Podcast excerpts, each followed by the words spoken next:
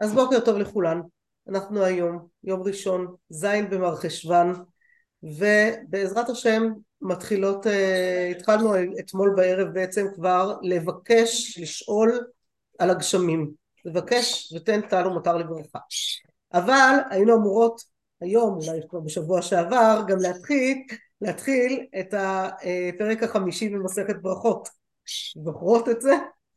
ומה שנחמד הוא שבתוך הפרק החמישי יש לנו עכשיו בדיוק את הנושא של שאלה בברכת השנים.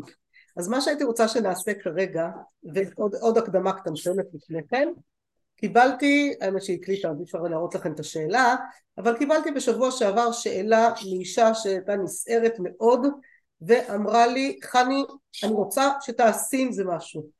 איך אנחנו עכשיו יכולים להתחיל לבקש על הגשמים כשהחיילים שלנו בדרום ובצפון נמצאים בשטח, הגשמים יכולים חלילה לגרום להם לשקוע בבוץ, לא להצליח במלחמה, איך אפשר, ככה תעשי משהו.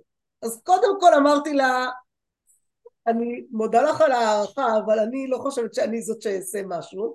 נראה לי שקצת קטונתי, ומי שאמורים להורות על שינויים כאלה בתפילה, אמורים להיות, רגע, שנייה, אמורים להיות, מי שאמורים להורות על דברים כאלה, אמורים להיות הרבנים הראשיים, או לפחות גדולי הדור, בטח בטח לא אני.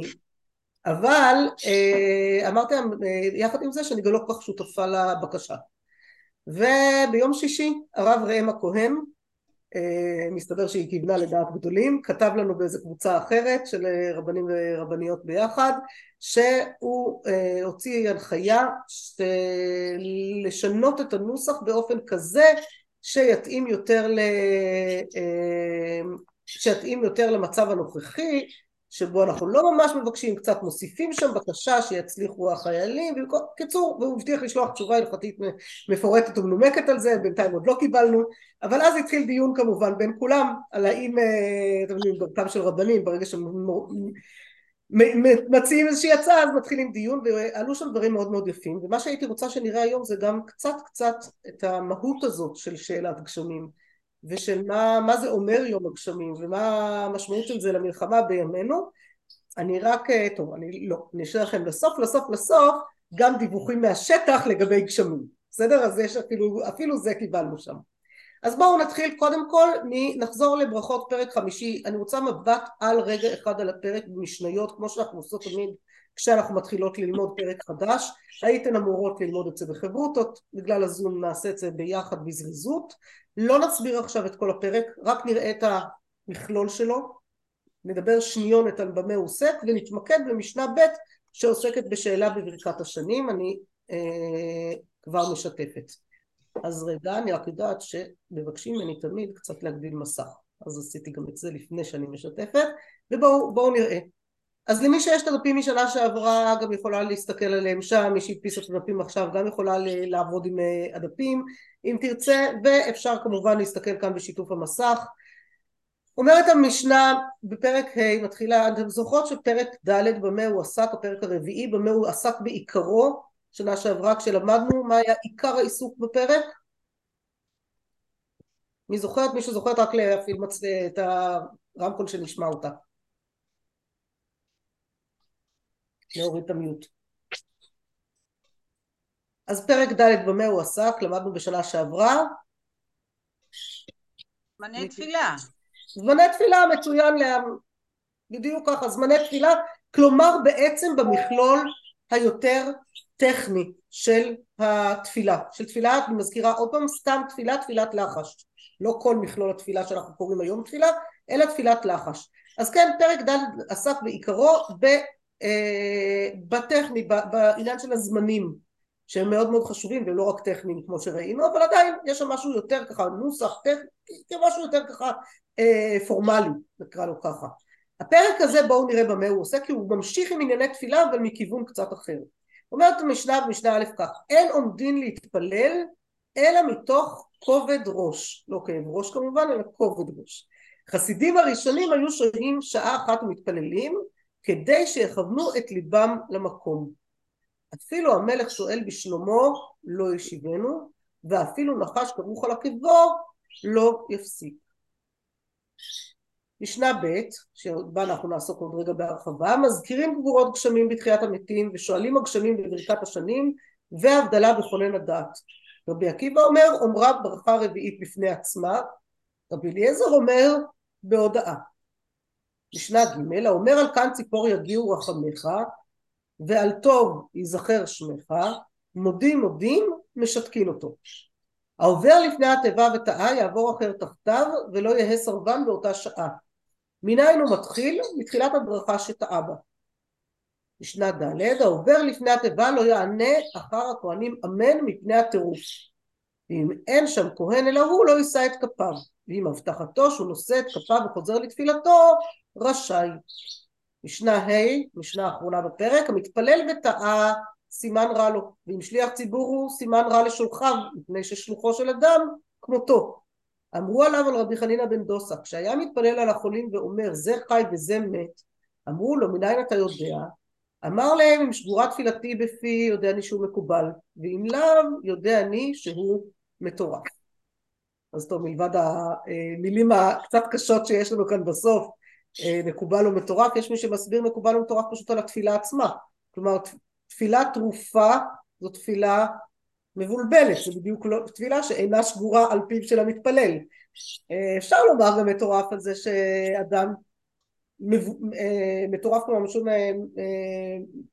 מבולבל או מאורגן, לא זה, גם על חלילה על החולה, אבל אני חושבת שהפירוש שהצעתי כראשון למרות שהוא פחות הפירוש המקובל יותר, אה, קצת יותר אה, ככה מתיישב על הדעת כאן. בסדר, קשה לומר שרבי חנין בן דוסה, כל מילה שלו, זהו. אז הוא היה צריך להיזהר מאוד מאוד בתפילתו, שתפילתו תהיה שגורה על פיו. מזכירה גם את אה, מה שלמדנו בשנה שעברה, על כל הנושא של העובר לפני התיבה, הקושי למצוא מי שיעבור לפני התיבה, הסיבה למה לא הייתה התפילה שגורה על פיהם של תנאים כי רק בימיהם התחברה התפילה. אז ממילא התפילה לא הייתה שבורה על פיהם של כולם. היום כמובן שיש ציבורים הכל נראה אחרת, כהנים היום על פי רוב כן אה, נושאים כפיים, למה? כי אין להם בעיה לחזור, כי הם הסידור לפניהם. הם לא צריכים, זה לא מבלבל אותם זה שהם מברכים ברכת כהנים וחוזרים אחר כך להיות שליחי ציבור, אז הדברים היום הם קצת שונים. אז זה ככה על הסוף, אבל בואו תגידו לי רגע אחד מתוך מה שראינו עכשיו במכלול על מה, מה הנושא כאן של הפרק הזה. אני אניח אותו שוב פעם מול העיניים, בסדר? שככה יהיה לכולנו, אבל בואו תגידו לי רגע אחד, אני פשוט כשאני משתפת מסך אני פחות רואה את כולכם, ואני אשמח לראות אתכם גם, אז בואו אני מניחה רגע אני אקטין טיפה שתראו את כל הפרק כולו ביחד, הנה זה כל הפרק, בסדר? תראו,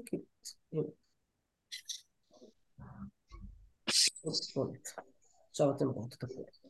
אז בואו תגידו מה הנושא של הפרק, מה, אם יש פה, אני, אני יש כאן אה, ארבע מילים. זה יותר התוכן, זה יותר התוכן של התפילה מהשאלה. יפה, התוכן של התפילה, כן. כללים, כללי ה... את רואה פה כללים, אני רואה דווקא באמת כמו רות יותר תוכן, יש כאן ארבע מילים שהייתי מסמנת אותן כנושא, מה זה? מה אמרת לאה? אני אומרת זה גם וגם. נכון, זה גם וגם. העובר לפני התיבה לא יענה אחר הכהנים, זה מין כלל כזה. ואם אין כהן אז הוא עושה ככה. נכון, אבל זה כלל כלל, חוק. לאנשים שאנחנו לא מכירות. בטח לא עכשיו. סגרתי את המצלמה, מה אני עושה? מי שלא מדברת איתנו בבקשה להשתיק רק, טוב? אה, מי שמדברת איתנו בשמחה מאוד, אבל אה, מי שלא רק שתשתיק, אחרת נהיה לנו בלאגן פה. אז רגע אחד... המתפלל וטעה סימן רע לו, זה מין כלל כזה. אני מסכימה איתה, אבל אני חושבת שהמילים שהייתי מדגישה אותן פה יותר מכולן, זה המילים בתחילת משנה א', כדי שיכוונו את ליבם למקום. הנושא כאן בסופו של דבר מכל כיוון שאת מסתכלת עליו זה מה אתה מתכוון בתפילה. עכשיו, יכול להיות שיוצאת מן הכלל היא דווקא משנה ב' שבה אנחנו הולכות uh, לעסוק עכשיו. זה תוכן דווקא. מה זה? זה באמת יותר תוכן, אבל השאר... זה יותר תוכן ואולי קצת פחות כוונה, ואנחנו תכף נבחן את זה, בסדר? עכשיו שנעסוק קצת יותר במשנה ב' ננסה לבחון את זה. אבל אה, תשימו לב, אין עומדים פניהם תוך כובד ראש, זה כדי שיכוונו את ליבם למקום הזה ודאי כוונה. אפילו המלך שואל בשלמה לא ישיבנו ונחת כרוך על הכבוד לא יפסיק למה? כי אם הוא יפסיק הוא לא היה להתכוון. מה אתה עכשיו בכלל רואה מישהו אחר? אתה עומד עכשיו בתפילה אתה לא שם לב לא לנחש ולא למלך ולא לאף אחד. אתה מול מלך מלכי המלכים עומד ומבקש על נפשך. כשאתה עומד ומבקש או את עומדת ומבקשת על נפשך כל דבר אחר מתגמד. כל דבר אחר לא קיים. שם זה להיות מכוון להיות מכוונת. אמרתי משנה ב' דורשת את העיסוק בפני עצמו. משנה ג' האומר על כאן ציפור ועל טוב ולימודים מודים זה בעצם כל מיני כוונות פסולות. עוד נעסוק בהן. בסדר אני בכוונה לא מרחיבה עכשיו. העובר לפני התיבה וטעה יבוא אחר תחתיו בגלל שהוא טעה כלומר הוא לא מכוון מספיק וצריך מישהו שיחליף אותו בכוונה. אותו דבר הכללים של מי ש... שלא יענה אמן אחר הכהנים למה? אם הוא יענה אמן אחר הכהנים יתבלבל בתפילה שלו אם הוא אה, כהן לא יישא כפיו ואם הוא יודע שהוא יחזור אז הוא כן רשאי. אם הוא מובטח שלא תהיה לו בעיה לחזור. ואחר כך הנושא של מתפלל וטעה סימן רע לו וכל זה זה בעצם מה הסימנים של מי שלא מכוון כמו שצריך.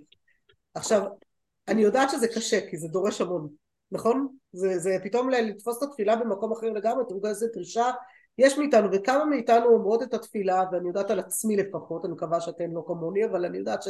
יש כנראה כמה אנשים כמוני בעולם. דיברנו על זה שנה שעברה, כמה, נכון. שעברה, כמה קשה להיות מרוכזים. בדיוק, ואת עומדת ואת אה, מנסה להתרכז, ואת, אה, אחרי כך וכך זמן את אה, פתאום קולטת שאת כבר איבדת את זה איפשהו.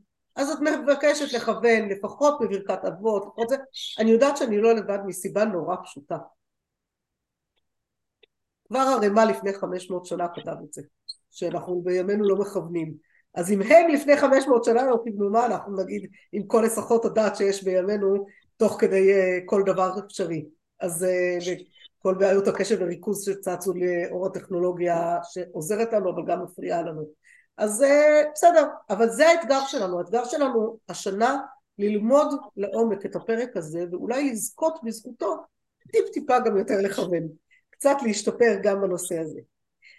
אבל אני רוצה עכשיו לחזור בגלל.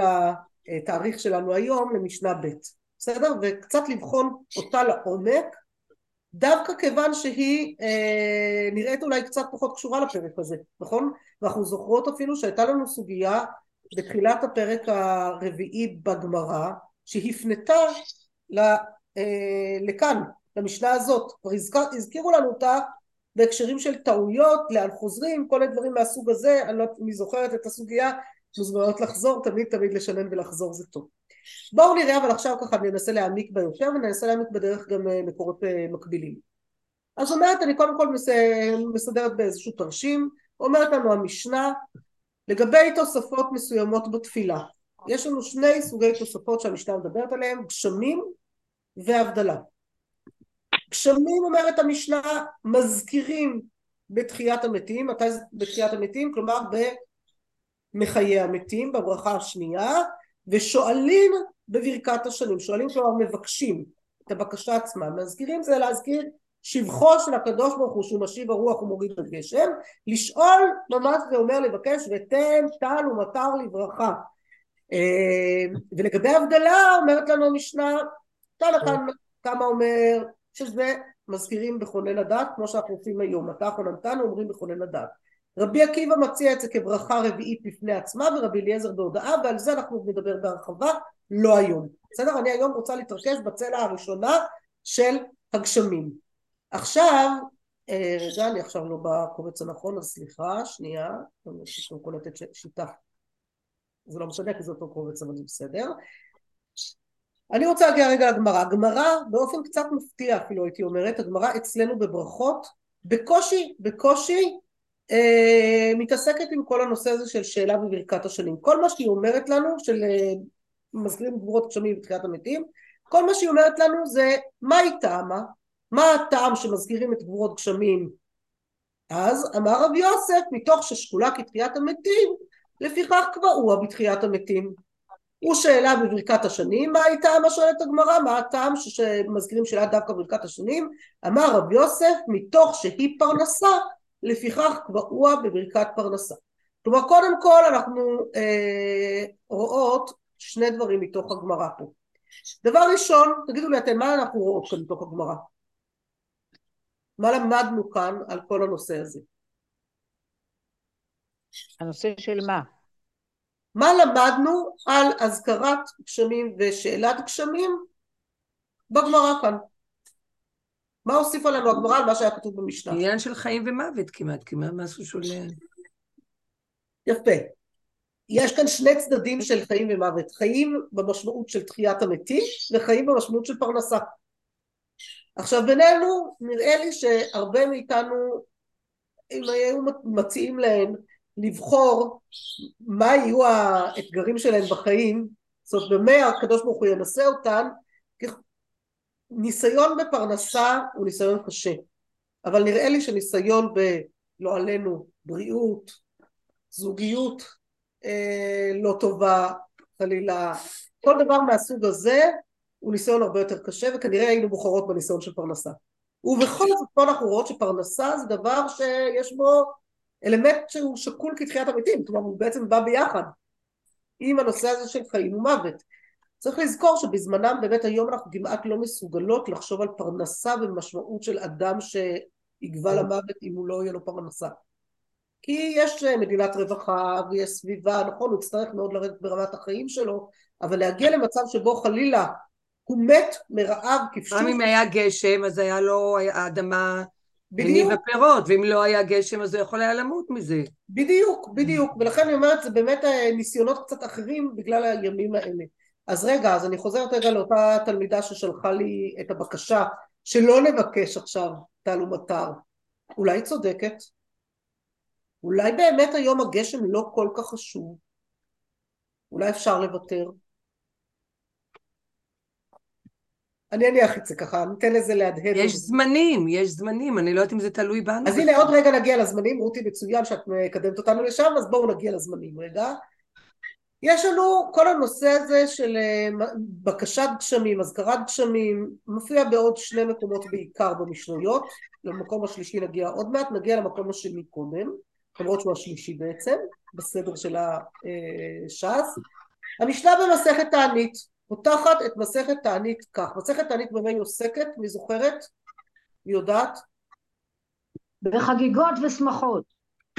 אה, לא מדויק, מסכת תענית דווקא לא, זה, זה מסכת שמחות, אם כבר שעוסקת באבלות, אולי התבלבלת איתה. מסכת תענית עוסקת בעיקרה בתעניות בעקבות אי ירידת גשמים. תעניות ציבור שהיו קובעים בשנות בצורת. כלומר, כיוון שזה היה כל כך פרנסה, אז גם היו קובעים תעניות אה, מסוימות, דרך זה באמת היא עוסקת בהרבה דברים אחרים, אני מדברת כרגע קודם כל על המשניות. אז זו מסכת תענית. אומרת לנו המשנה מתחילה המשנה ככה, מאימתי מזכירים גבורות גשמים? רבי אליעזר אומר מיום טוב הראשון של חג, חג סתם אמרנו סוכות.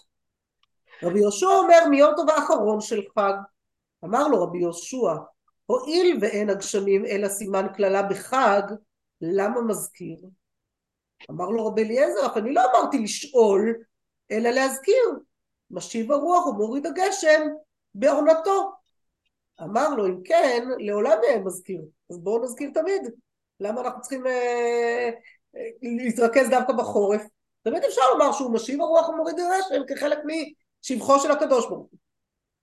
במשנה ב' המשנה מתחילה אין שואלים את הגשמים אלא סמוך לגשמים וממשיכה שם אני לא להיכנס לפרטים שאני לא רציתי כאן להיכנס אז אני לא מתמקדת בהם בסדר? אתם רואות את ההבדל, את ההבדל בין אזכרת גשמים לשאלת גשמים ובמשנה ג' בשלושה במרחשוון שואלים את הגשמים רגע אנחנו עכשיו בזין נכון?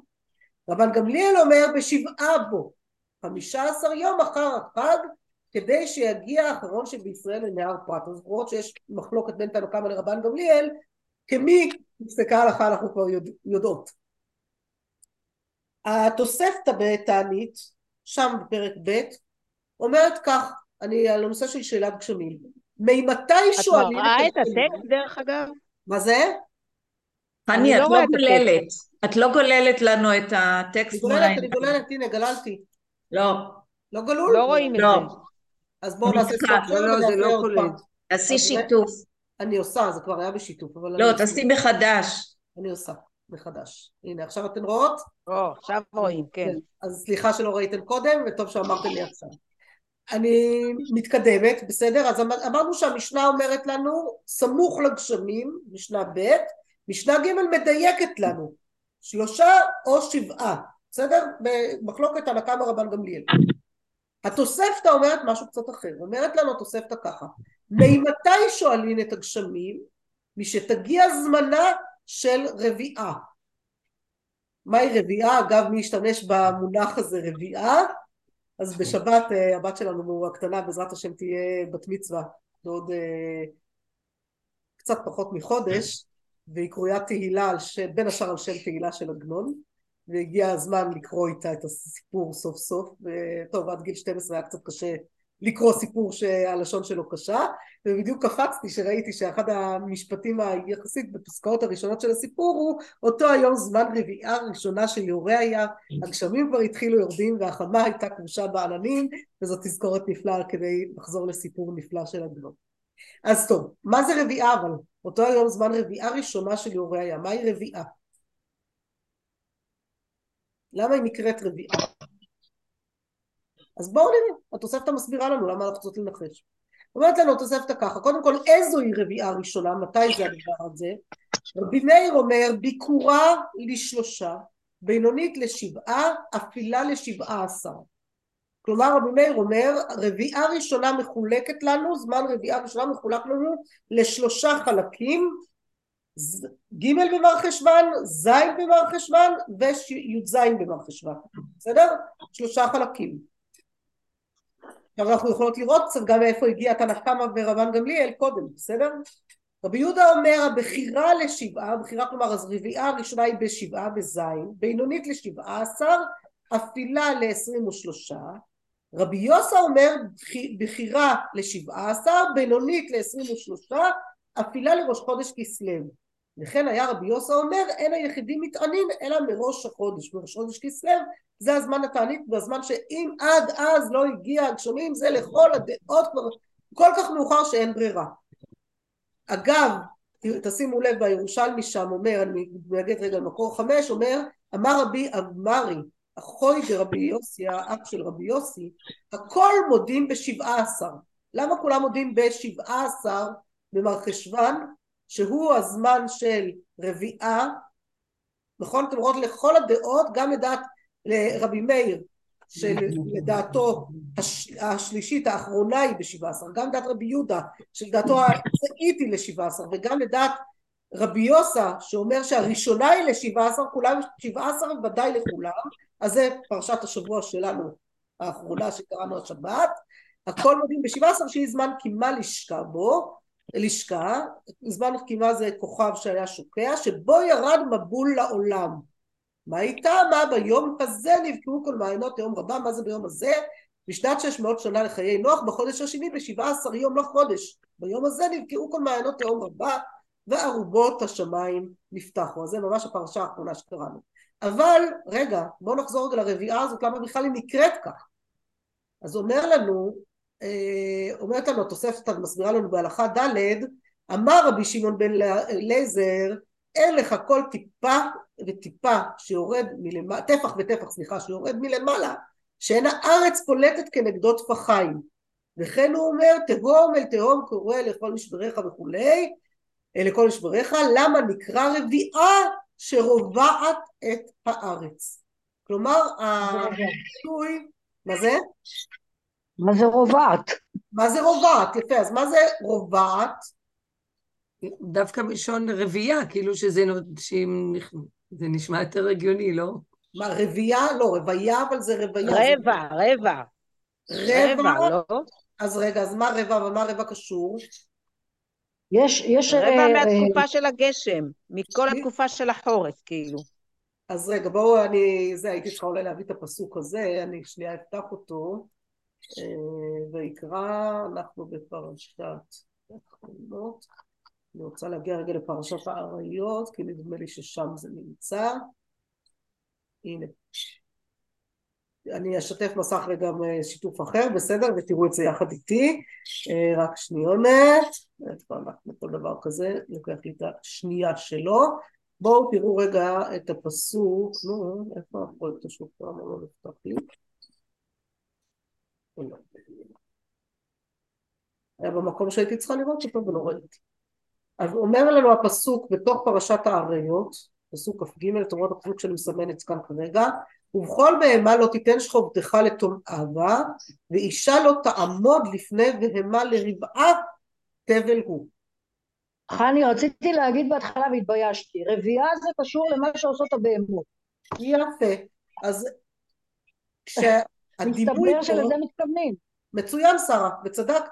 הנה, הבאתי לכם מהפסוק. מה הכוונה?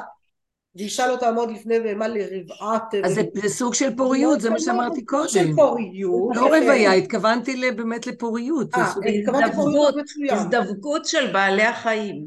יפה, אז מרים אומרת הזדווגות של בעלי החיים, כלומר בעצם הדימוי פה הוא שהקדוש ברוך הוא מוריד טיפות מלמעלה.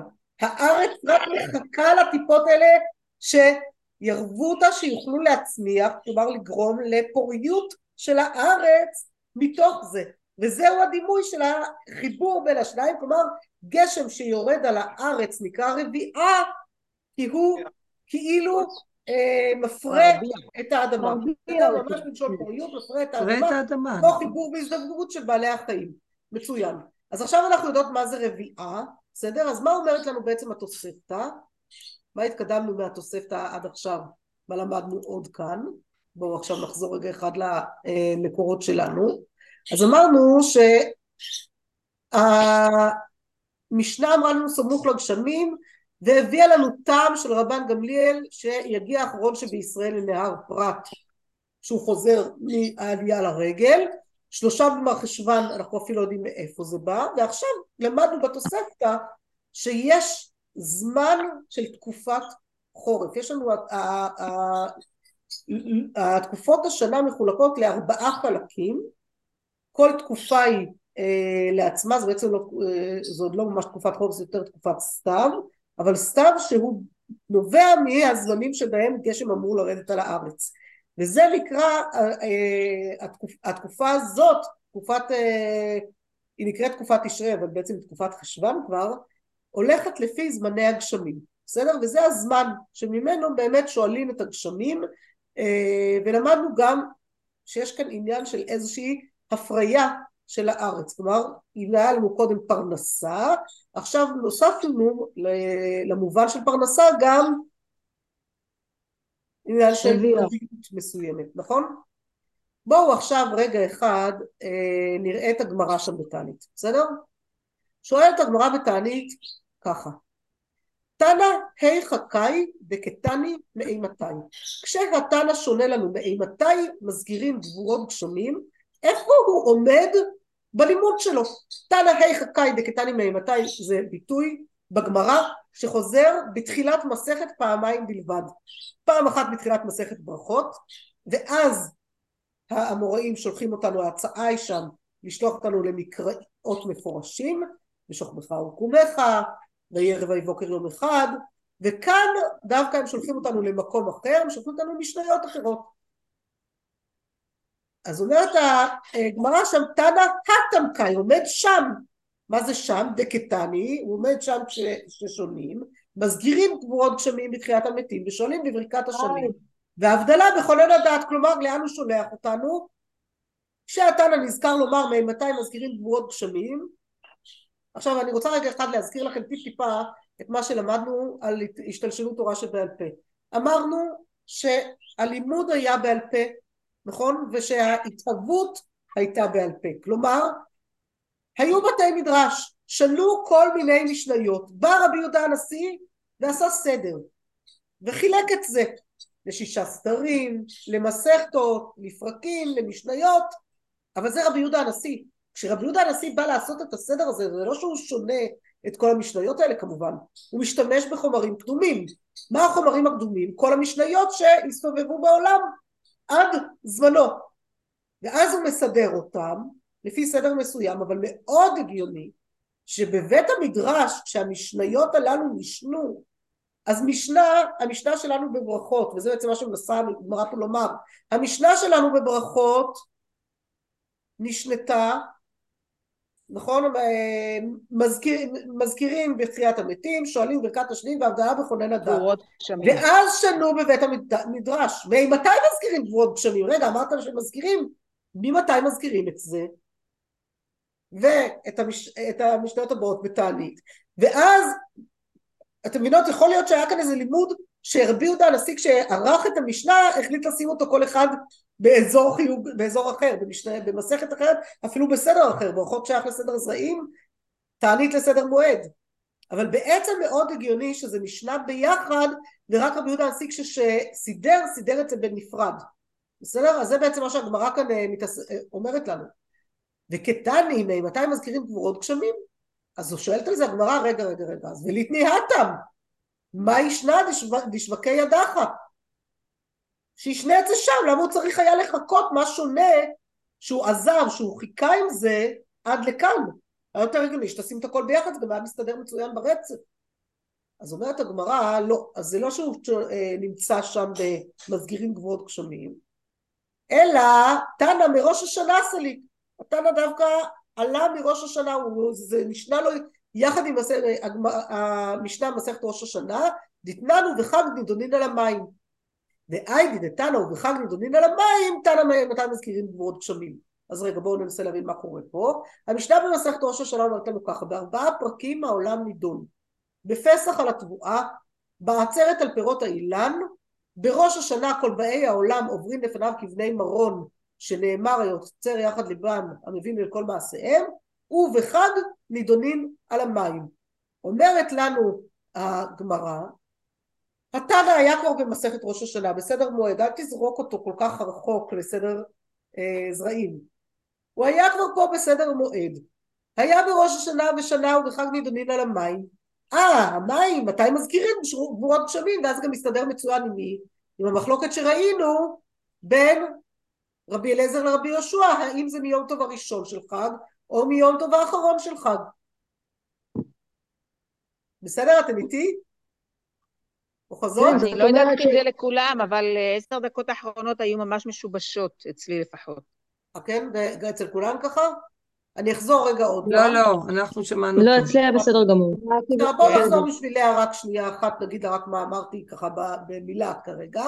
אמרנו שהגמרא במסכת תענית בעצם מנסה לשאול מאיפה צצה לנו המשנה הזאת עכשיו פה. מה, מה, מה, מה ההקשר שלה? אז היא מנסה להציע שההקשר הוא המשנה שלנו בברכות שמזכירים גבוהות של מתחיית המתים והיא לא מוצאת סיבה למה שהוא יחכה עד לפה עד לתענית, ולכן היא אומרת שזה לא משם, אלא זה קשור לראש השנה. כי המשנה במסכת ראש השנה אומרת שבחג נידונין על המים, ומתוך זה שהוא שנה בחג נידונין על המים, הוא כבר השתלשל גם למתי מזכירים גבורות גשמים. עכשיו ברצף של המסכתות באמת ראש השנה ותענית הרבה יותר קרובות.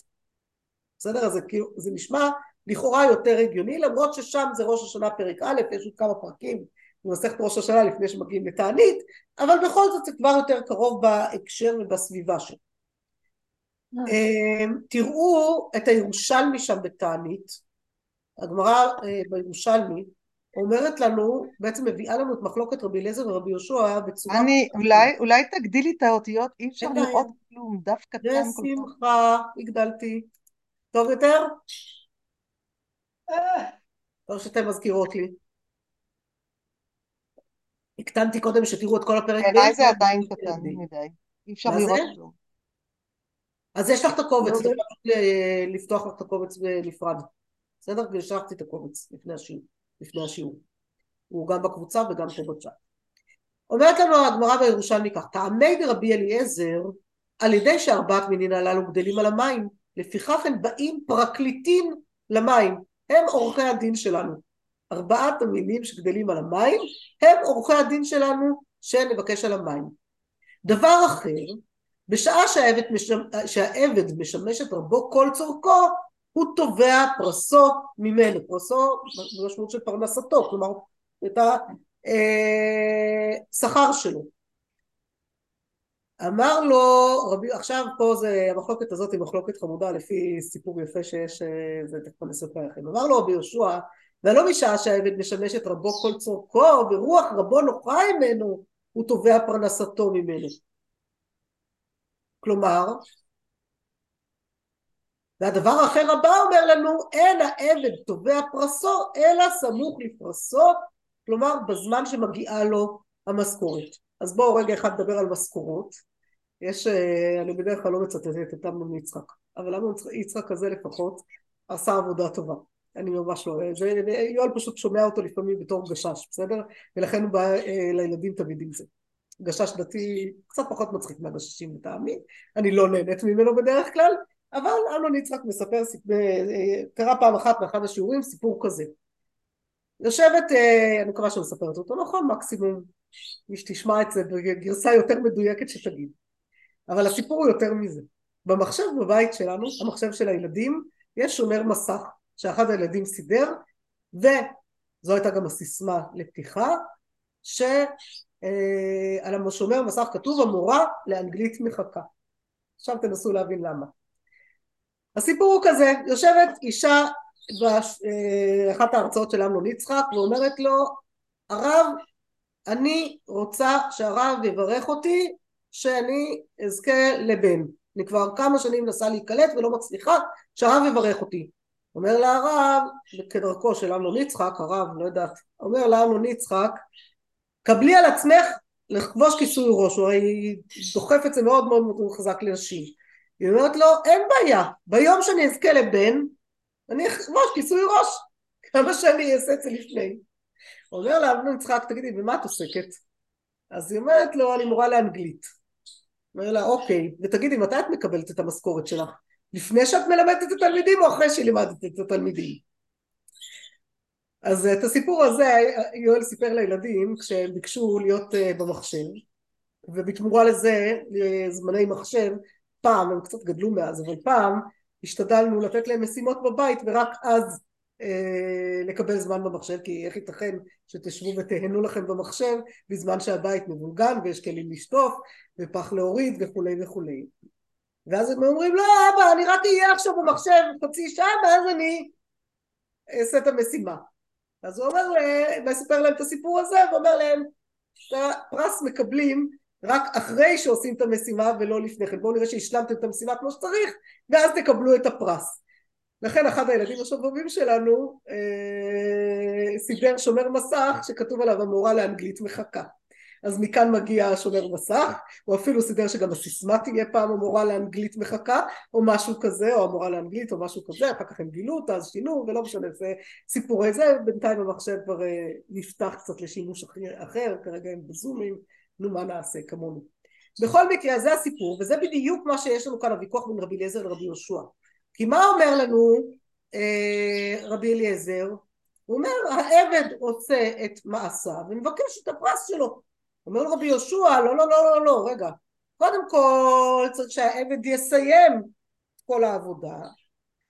רבו האדון יהיה מרוצה ממנו ורק אז הוא יוכל לתבוע ממנו את השכר.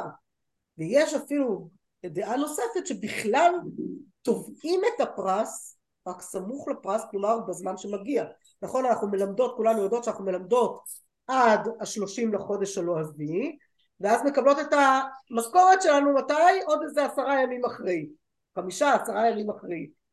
נכון? ככה זה עובד בזה, כי צריך להתארגן, לראות שבאמת עשינו את כל העבודה כמו שצריך, לדווח שעות, כל עבודה ומה שהיא דורשת בשביל זה, ורק אז מכינים, רואה החשבון מכין לנו את התלוש ואז אפשר לשחרר ולהוציא לנו גם את המשכורת. אז זה הסמוך לפרסו. אז זו המחלוקת בין רבי אליעזר לרבי יהושע וכאן היא מובנת טיפה יותר למה הם נחלקים בסדר? אבל תשימו לב מה, תקפצו לי רגע אחד על מה שיש במחלוקת יש כאן בעיה אחת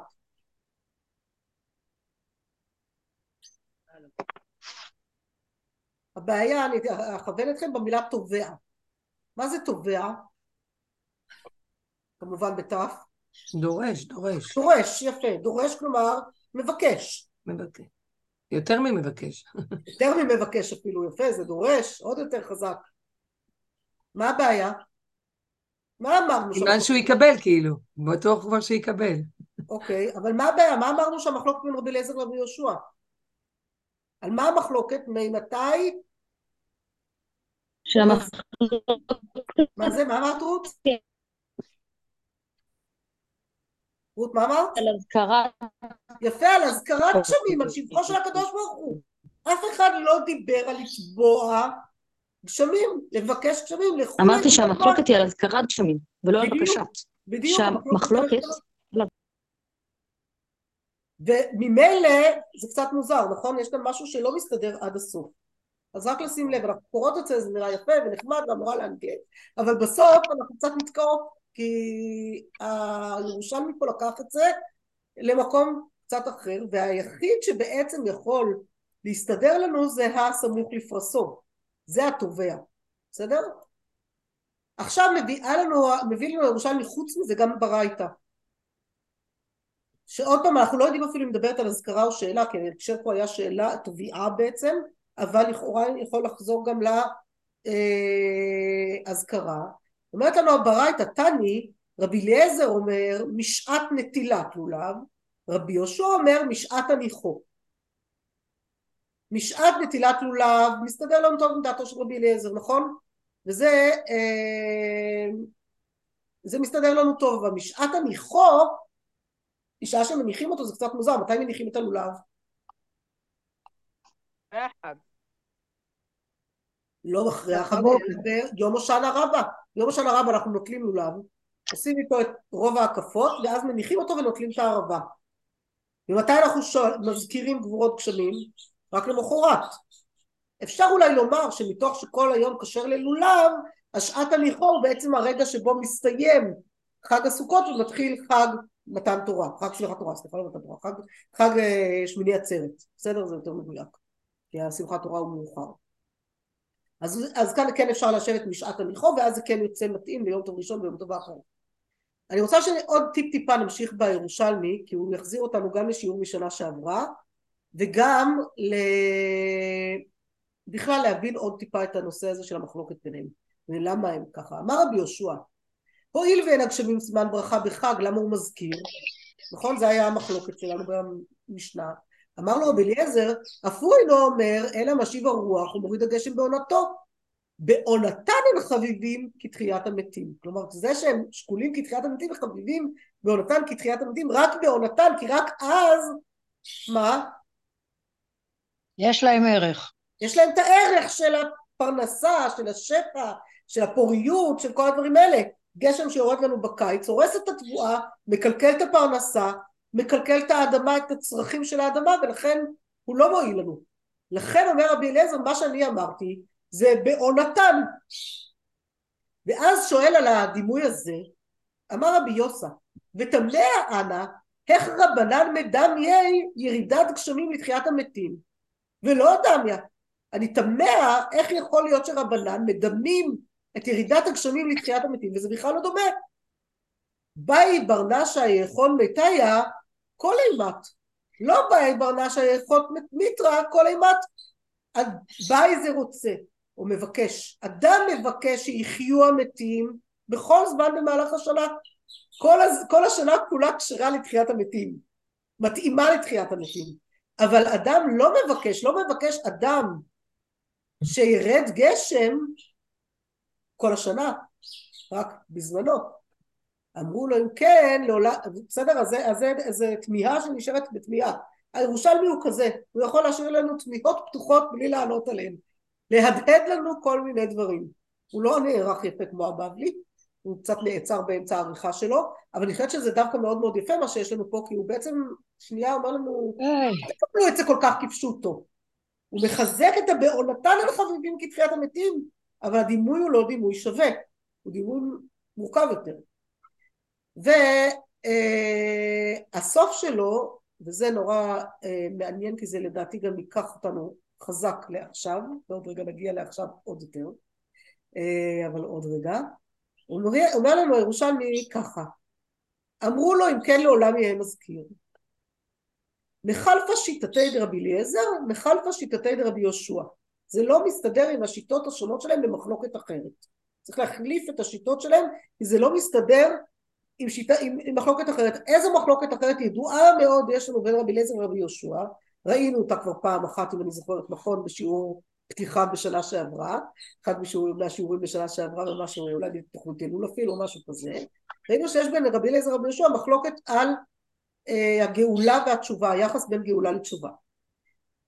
והתפלגון רבי אליעזר אומר, והתפלגון של מחלקים, רבי אליעזר אומר, אם אין ישראל עושים תשובה, אין נגאלים לעולם, שנאמר בשובה ונחת תיוושעון, בתשובה תיוושעון, כן?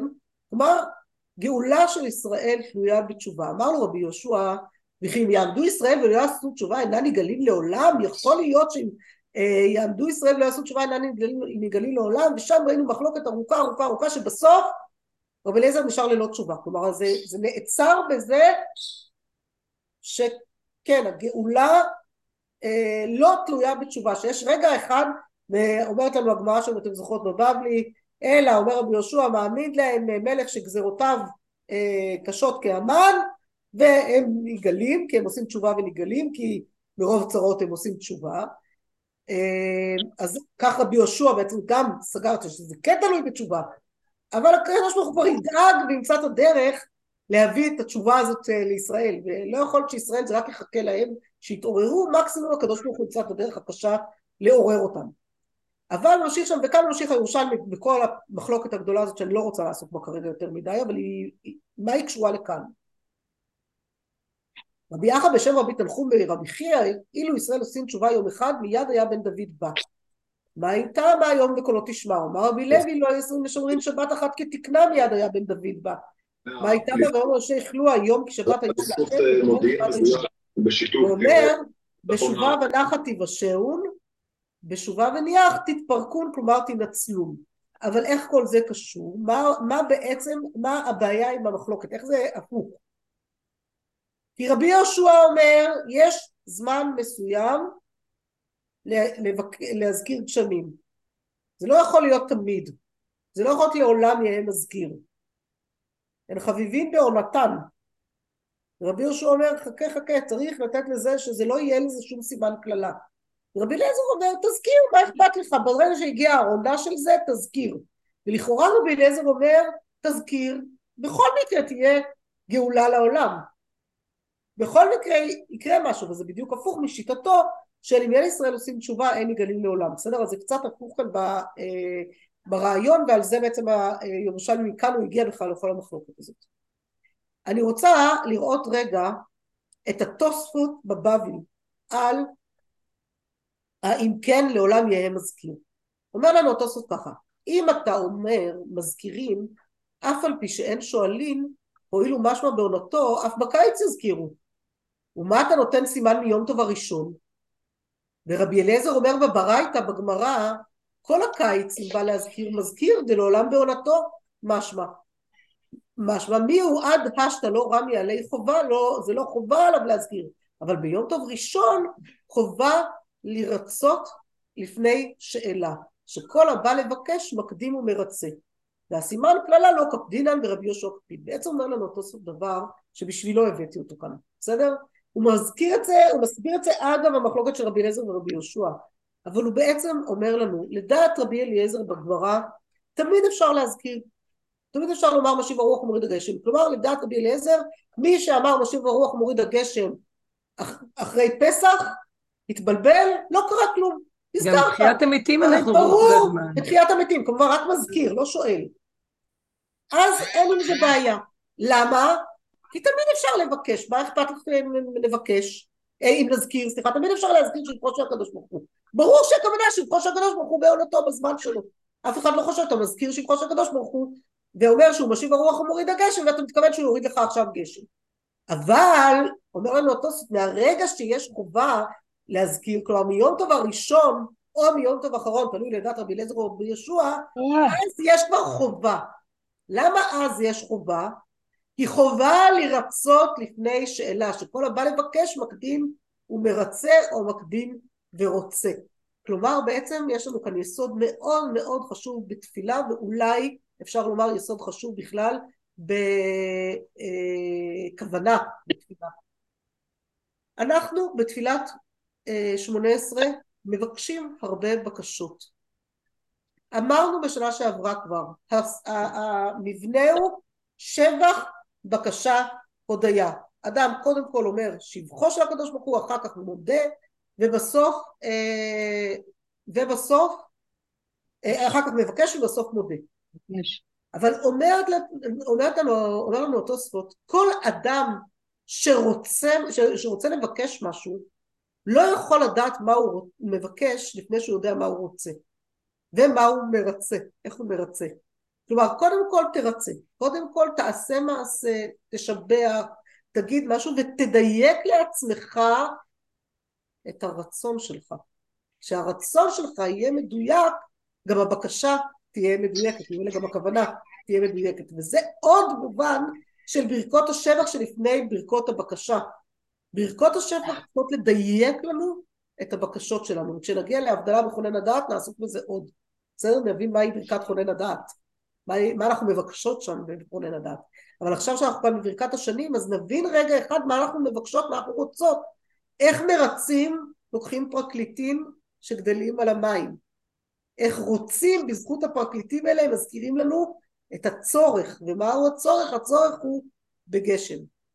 עוד פעם מהדהדת השאלה של התלמידה שלי, האם יש לנו עכשיו באמת צורך בגשם, או שמא פחות? בשביל זה אנחנו צריכים טיפה לחשוב על עוד מה המובנים של גשם. בסדר, עוד רגע נגיע לשם. אני חוזרת רגע אחד לקובץ, מישהי רוצה לומר משהו? את יכולה לציין את המשפט הזה, בקללה לא פלגינן, משהו כזה? לא אה, כן, כן, אני אסביר אותו, אין שום בעיה, הנה בואו נראה זה. אז הוא אומר בעצם שהסימן קללה לא קפדינן, כלומר על סימן הקללה שיש בחג, בזה שכעבד שרבו שופך לו קיטון בפניו, רבי אליעזר אומר על זה אני לא מקפיד. ברגע שהגיע פחות או יותר זמן גשמים, אני יכול להזכיר גשמים, אני סומך על הקדוש ברוך הוא שלא יוריד לי גשם, אני לא מקפיד על זה, לא חושב שבגלל שאני אזכיר ירד לי גשם. ורבי יהושע כן מקפיד על סימן קללה, ולכן הוא אומר רק מיום טוב האחרון. בסדר? כן. אני מתקדמת קצת, בסדר? אבל אמרנו מתי מזכירים על הגשמים, אבל אנחנו אומרים מתי מזכירים גבורות גשמים, נכון? דיברנו על זה שמזכירים, המזכירים הם גבורות. שואלת הגמרא בתענית ככה, מהי גבורות גשמים? מה זה הביטוי הזה שנקרא גבורות גשמים? למה זה נקרא גבורה? אם אתה גיבור לעולם השם, אז יש כזה... שלא יהיה יותר מדי ושלא יהיה פחות, זה סוג של uh, מסגרת. יפה, את יודעת כשאתה בגבורה, כשמשהו בגבורה, אז אתה יודע איך שלא יותר מדי ושלא יהיה פחות, כי. כלומר, אה, גבורה אומרת, אומר, את אומרת לנו, רותי, גבורה היא גבול. גבול, נכון. גבולות, היא מידת הדין באיזשהו מקום. נכון. מידת הדין היא בעצם מידה שאומרת לא חסד שמתפשט על כל העולם, לכן זה גם נמצא בברכה השנייה שהיא כנגד יצחק אבינו ששם גבולות לחסד המתפשט של אביו, ואכן גבורה היא לדעת לשים גבולות, אני ככה זרקת אותי מיד לשאלה ששנייה לפני שנכנסתי לשיעור קיבלתי מתלמידה, שאלה ש... והשאלות שיותר כואב לי לקבל בימים האלה, היא סיפרה שהאיש שלה הגיע הביתה אחרי שמשמחת התורה היא לא ראתה אותו, הגיע אתמול בלילה לשבת, לא לשבת, הגיע אתמול היום הביתה לכמה שעות, הוא חוזר כבר היום בארבע אחרי צהריים ובשבת היא קיבלה מחזור. היא שאלה אותי, אני יכולה לקבל ממנו חיבוק? לא מבקשת יותר מזה, אבל חיבוק, לא התראינו כל כך הרבה זמן, שאלות שבאמת נורא נורא קשה לי לענות עליהן, אבל מה לעשות, שלהלכה אסור. ההלכה אוסרת את זה מכל וכל, ואין לי דרך להתיר את זה. בסדר? לא, לא, אני לא... לא, לא, לא מכירה ולא יודעת, יש איזה מחלוקת אה, רמב"ם ורמב"ן האם זה דאורייתא או דרבנן, אבל איך שלא יהיה זה אסור, גם דרבנן זה אסור ואנחנו שומרים דרבנן. ואז חיזקתי אותה ואמרתי לה, תשמעי, א', אני מחבקת אותך מרחוק כמה שאני יכולה, אני יודעת שזה לא במקום החיבוק שלו, אבל מה אני יכולה לעשות זה המעט שאני יכולה לשלוח. וחוץ מזה, מה שאני יכולה רק לומר לך זה שיש כאן גבורה מאוד גדולה שמתבקשת, שאתם, אה, מתבקשת מכם. והגבורה הזאת זה גיבורי כוח עושי דברו. ובזכות הגבורה שלכם בעזרת השם הקדוש ברוך הוא אתה גיבור לעולם השם גם יושיע את כולנו. לחזק את כולנו בגבורה שבאמת נדרשת בימים האלה ו...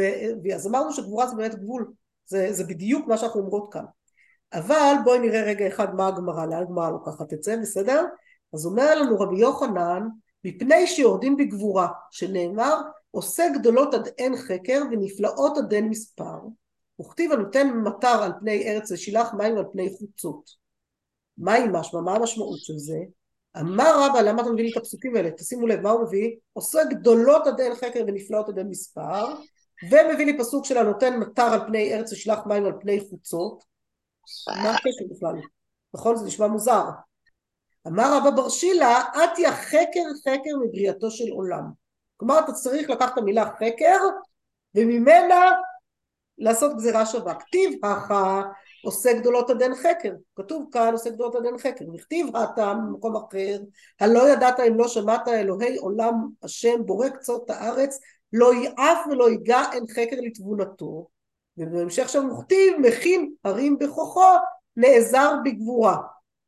אז יש לנו חקר ויש לנו גבורה ויש לנו בריאת העולם ויש לנו הנותן מטר על פני ארץ ושילח מים על פני חוצות זה בעצם הבריאה אה, בסדר? זה, זה בריאת העולם שיש לנו פה. מונה לנו בתפילה. מאיפה אנחנו יודעים שזה בכלל צריך להיות בתפילה כל הסיפור הזה?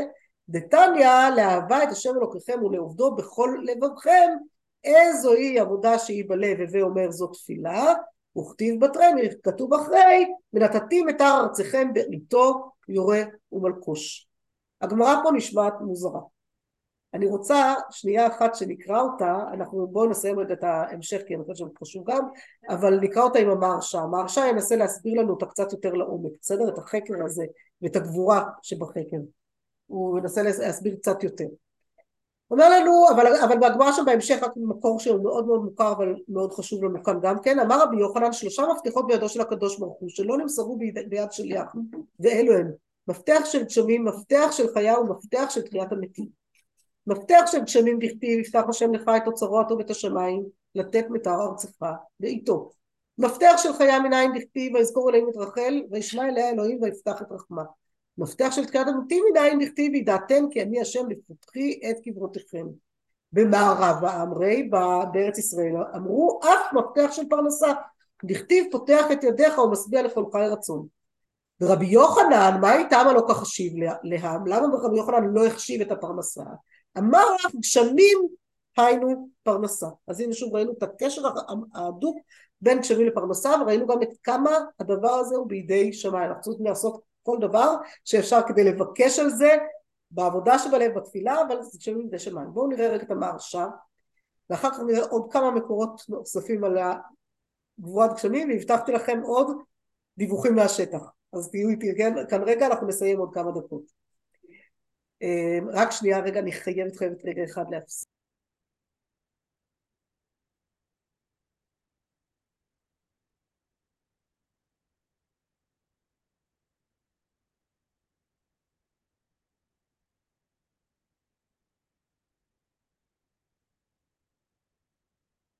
סליחה, אמרתי יש ילדים בבית, זה גם חלק מהעניין, יש כאן מישהי שצריכה לצאת עוד מעט.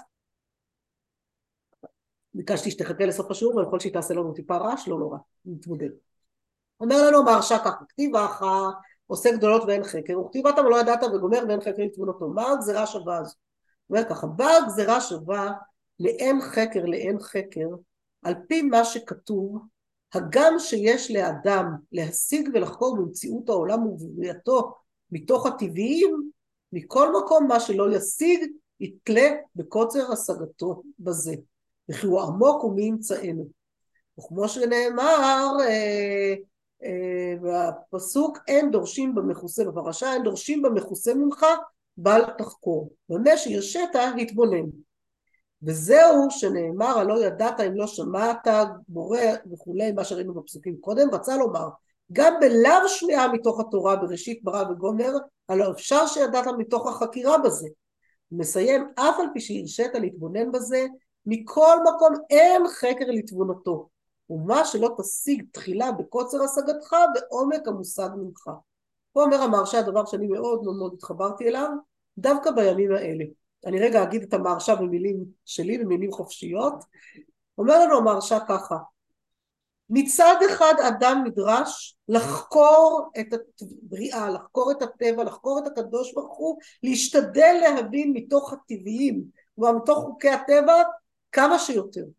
מצד שני, אם קורים דאורעות בעולם, קורים, אם יש דברים בעולם שחקרת ולא הבנת, הגעת למסקנה שיש כאן משהו תמוה שיש משהו שאתה לא מצליח לפענח ולא מצליח להבין, כל אחד כמובן לפי גודל השגתו וגודל מחקרו והנושאים שהוא אה, נמשך לחקור אותם, שם תדע שאתה מגיע לקצה גבול היכולת שלך האנושית כי אין חקר לתבונתו, כלומר התבונה של הקדוש ברוך הוא היא תבונה שהיא הרבה מעבר לזה, בעצם מעין המרשה הזה זה מה שאמרתי בסרטון ששלחתי בסוף השבוע, כלומר הרעיון הזה שאנחנו מבינות שאנחנו לא מבינות הכל, שלא הכל מתנהל בעולם בתבונה אנושית, שיש דברים שהם מעבר לנו, אבל יחד עם זה אנחנו צריכות לעשות כל מאמץ לעשות ביכולות שלנו, לחקור ביכולות שלנו אבל לדעת גם שיש גבולות, וזה בדיוק הגבול הזה, הגבורה הזאת של אין חקר של, כמו שאנחנו יודעות, שלהחיות מתים ממש עוד לא הצלחנו במדע. לא יודעת אם יום אחד נגיע לזה, כנראה שלא. גם להוריד גשמים לארץ עוד לא הצלחנו. זה נכון שהצלחנו להקפיל מי טרור, מי ים, וכל מיני דברים שעוזרים שלא יורד גשם, אבל אין לנו יכולת מלאה להיות הקדוש ברוך הוא. זה רק הוא. בסדר? וזה זה, זה, זה, אה, מרשה בעיניי מאוד מאוד יסודי באמונה, מאוד יסודי, מאוד חשוב באמונה. אני אה, רוצה אבל להתקדם גם למהרשה שלי, שאני חושבת גם נפלא מאוד, אומר לנו המהרשה ככה, כתיב מכין הרים בכוחו נעזר בגבורה וכולי, ואני מוסיף בזה, על פי מה שכתוב, והגזרה שווה בא מעין חקר, שברכת תחיית המתים מיוסד בזה דאין חקר לגבורתו. בגבורות האדם שהוא ממית החיים, ואתה גיבור בהפך זה שאתה מחיה מתים. וכן הם הגשמים שבאים בגבורות ומביאים רחמים לעולם. כדלקמן בפרקים ועל דבר זה אמרינן לקמן גדול יום הגשמים כתחיית המתים. אומר לנו המהרש"א ותראו כמה זה וואו תופס אותנו חזק דווקא עכשיו. הגבורה של האדם שהוא ממית החיים. מתי נחשב אדם גיבור? מהי גבורה של מי שנוצח במלחמה, מי שהצליח להרוג את אויביו, להמית את החיים. הגבורה של הקדוש ברוך הוא שהוא מחיה מתים. והגשמים הם הרחמים שבאים לעולם. הם דווקא לא הגבול. הרחמים הם מעבר לגבולות. הם לא מידת הדין. הם באים להזכיר לנו שיחד עם גבורתו של הקדוש ברוך הוא יש לנו גם הרבה רחמים בעולם, וזו בקשת הגשמים. כלומר, כשאנחנו מבקשות את הגשמים, אז גדול יום הגשמים כתחיית המתים, אולי אפילו ממש כפשוטו. אין תמיהה למה חבדן משווים אותם. הם משווים אותם, אומר לנו המהרש"א, כדי להזכיר לנו מה כוחו של האדם ומה כוחו של הקדוש ברוך הוא. מהי גבורתו של האדם ומהי גבורתו של הקדוש ברוך הוא. וכבר במובן הזה כשאותה תלמידה שאלה אותי את השאלה כמו שאמרתי מעבר לזה שלהגיד שאני לא אשנה את התפילה גם אמרתי אני בעיניי הגשם הוא הרבה הרבה מעבר רק לבוץ. או ל... הגשם הוא קודם כל כן חקלאות. יש לנו חקלאים בארץ שזקוקים לגשם ועצירת גשמים מאוד מאוד אה, פוגעת בהם. אז זה דבר אחד פשוט הקיבוצים, הקיבוצים שנהרסו עכשיו הם חקלאים, הם צריכים גם גשמים. כלומר יש כאן איזה משהו ש, שיש כאן בנייה יותר מורכבת מאשר להגיד רק החיילים כרגע מעניינים אותי. אבל יותר מזה, גשם אנחנו כולנו יודעות שהוא גם מביא ברכה אחרת לעולם. הוא במובן מסוים מחיה מתים, למה? אנחנו יודעות תמיד שנות בצורת, תמיד מתרבות המחלות והווירוסים לא עלינו. ברגע שיורדים לנו גשמים לעולם, הגשם מטהר את האוויר. הוא משנה, הוא משפיע על האקולוגיה, על כל, על כל המרחב שלנו. גשם, יש בו ברכה שהיא מעבר רק לברכת הפרנסה. לכן הוא נמצא גם בתחיית המתים וגם בברכת השנים שהיא של פרנסה. הגשם הוא מעבר לזה, הוא יותר מזה אפילו, הוא יכול לסייע בעוד המון מובנים והוא גם מזכיר לנו את מידת הרחמים שאנחנו כל כך צריכים בעולם. בואו רגע לפני סיום נראה עוד טיפ טיפה מתוך מה זה גדול יום הגשמים? עד כמה גדול יום הגשמים? ואספתי פה פשוט מתוך מסכת הענית מדף ז' ואילך, אספתי את כל הביטויים של גדול, גדול יום הגשמים. מה רבי אבאו? גדול יום הגשמים מתחיית המתים, ואילו תחיית המתים לצדיקים, אז כאן זה גדול יום, יום הגשמים מתחיית המתים, הוא יותר מתחיית המתים. ואילו תחיית המתים לצדיקים, ואילו גשמים בין לצדיקים בין לרשעים. וזה חולק על רב יוסף שאמר מתוך שהיא שקולה כתחיית המתים כבר הוא בתחיית המתים כי הוא אומר גדול יותר. אמר רב יהודה גדול יום הגשמים כיום שניתנה בו תורה שנאמר יערוף כמטר לקחי ואין לקח אל התורה שנאמר כי לקח טוב נתתי לכם תורתי אל תעזורו רבא אמר יותר מיום שניתנה בו תורה שנאמר יערוף כמטר לקחי מי נתלה במי? ואומר קטן נתלה בגדול אמר רבי חמא ברבי חנינא גדול יום הגשמים כיום שנבראו שמיים וארץ. שנאמר הרעיפו שמיים ממעל ושחקים יזלו צדק תפתח ארץ ויפרו ישע וצדקה תצמיח יחד אני השם בראתיו בראתים לא נאמר אלא בראתיו אמר רב הושעיה גדול יום הגשמים שאפילו ישועה פרה ורבה בו שנאמר תפתח ארץ ויפרו ישע. אני כל כך התחברתי לזה עכשיו לגדול יום הגשמים שאפילו ישועה פרה ורבה בו שיהיו לנו גשמים בעזרת השם נזכה לישועה, ישועה תפרה ותרבה. זה מה שאנחנו צריכים פה, מה אנחנו צריכים יותר מזה?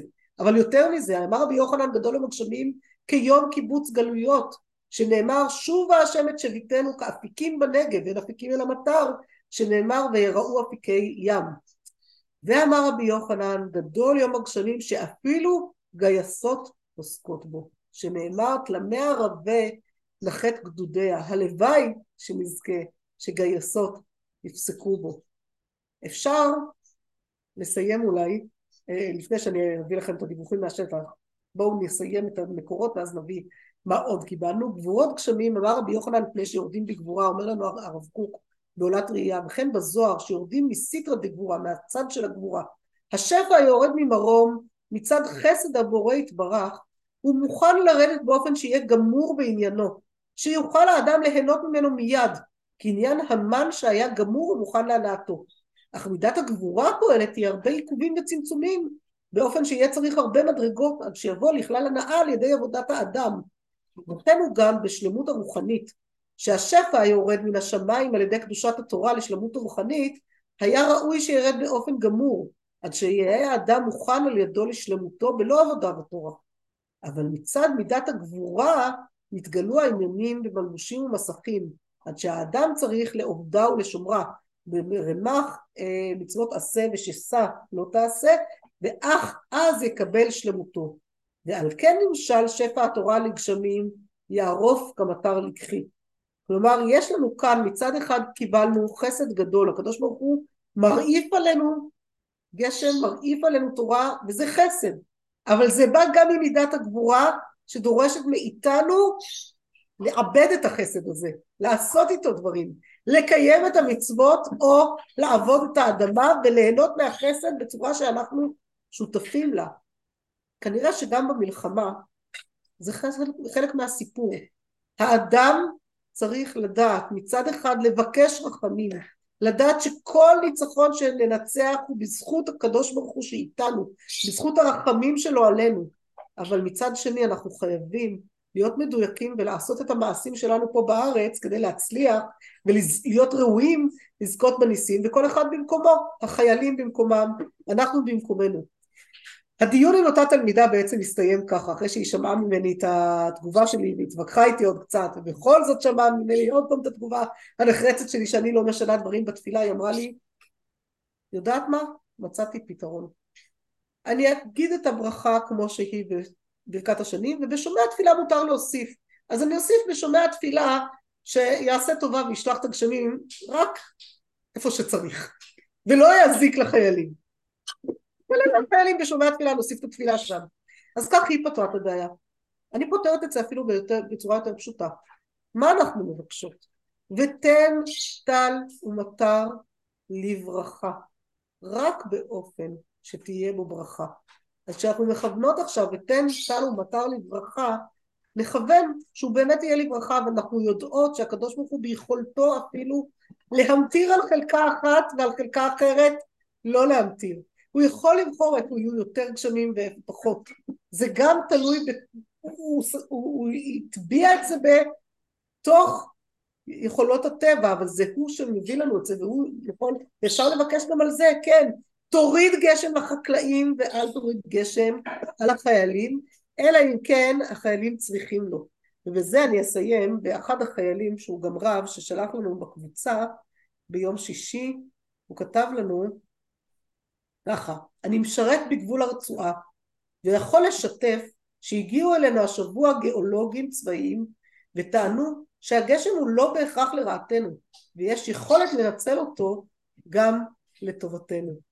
שנזכה באמת לשנה מבורכת בגשמים רק במקומות שצריכים אותם, שהם יהיו לברכה גדולה לכולם ושנזכה בעיקר שהמלחמה הזאת תסתיים כבר בניצחון גדול של עם ישראל על אויביו ללא חלילה נפגעים נוספים ועם הרבה ישועה ונחמה לכל מי שזקוק לה מעם ישראל שזה בעצם כולנו. בעזרת השם ברכות